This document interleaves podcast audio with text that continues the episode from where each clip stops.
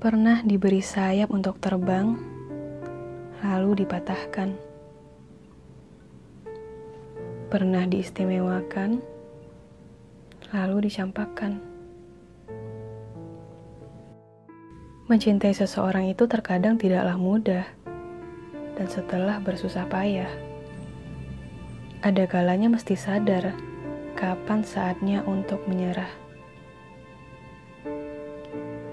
Ya Allah, ketika Engkau letakkan hatiku, aku mohon jangan letakkan pada hati yang salah.